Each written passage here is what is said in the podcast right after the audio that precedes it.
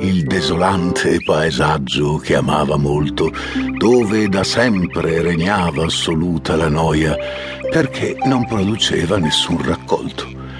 Nella capanna di fango, suo unico riparo, viveva tranquillo e senza compagnia. Quell'ambiente malsano gli era caro e non gli metteva nessuna malinconia Amava la tranquillità di quel posto cupo, dove nessuno si avventurava quasi mai. Abitava da solo come un vecchio lupo. Tutti temevano la palude e i suoi guai. Era molto raro incontrare stranieri, c'erano solo gendarmi di confine pronti a catturare contrabbandieri, una lotta che sembrava senza fine. Iano aveva un aspetto inquietante, era un orco grande e muscoloso. Che fosse buono non era importante, si valutava solo l'aspetto mostruoso.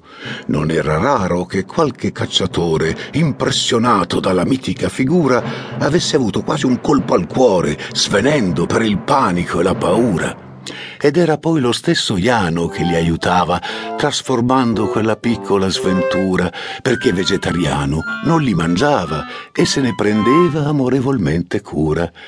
Molti di questi umani gli erano amici e se andavano nella palude a caccia, di incontrarlo ora erano davvero felici e non temevano più l'aspetto e la faccia, ma apprezzavano la lealtà del cuore, la delicatezza dei suoi modi e pensieri, la sua quiete esistenza senza clamore che si perdeva fra acquitrini e sentieri. Iano stava tranquillo nella veranda, degustando una bevanda zuccherosa, e indosso aveva solo una grigia mutanda, quando annusò una puzza misteriosa. Il suo naso non aveva mai sentito un odore così fetente e penetrante che toglieva forza e ogni appetito e rendeva il panorama inquietante. Nella palude c'erano molti odori, muffe, marciumi e putrefazioni, nascoste fra erbacce senza colori e dovute a morte e mutilazioni. Però mai si era sentito un tale fetore che sembrava arrivare dappertutto, come se fosse della terra il sudore, una specie di gas acido e brutto che rese a Iano la situazione molesta. Non poteva sapere cos'era accaduto e gli girava fortemente la grossa testa e poi cadde incredibilmente svenuto. Cosa può sconfiggere un orco così forte? È un mistero che bisogna svelare. Affronteremo ancora la dura sorte e curiosi continueremo a raccontare.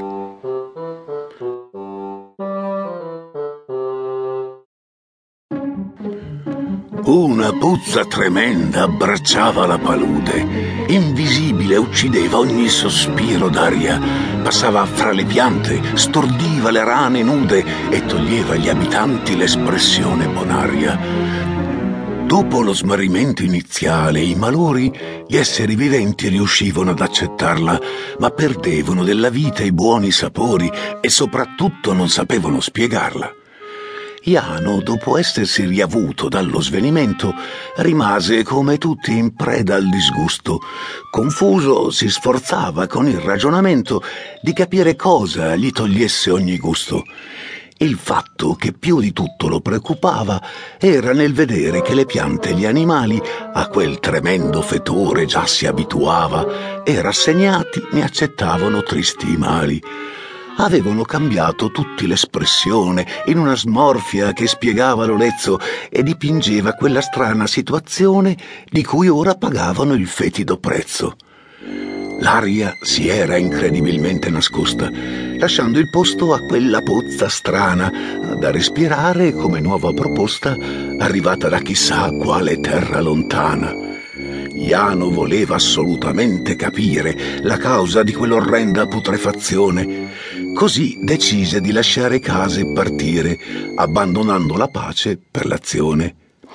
Prese un sacco con qualche provvista, un vecchio mantello per coprirsi la notte e con passo veloce si mise sulla pista per scoprire della puzza le strane rotte. Non è facile seguire ciò che non si vede, specialmente quando la puzza è ovunque, ma era un orco di buona gambe e piede e prima o poi sarebbe arrivato.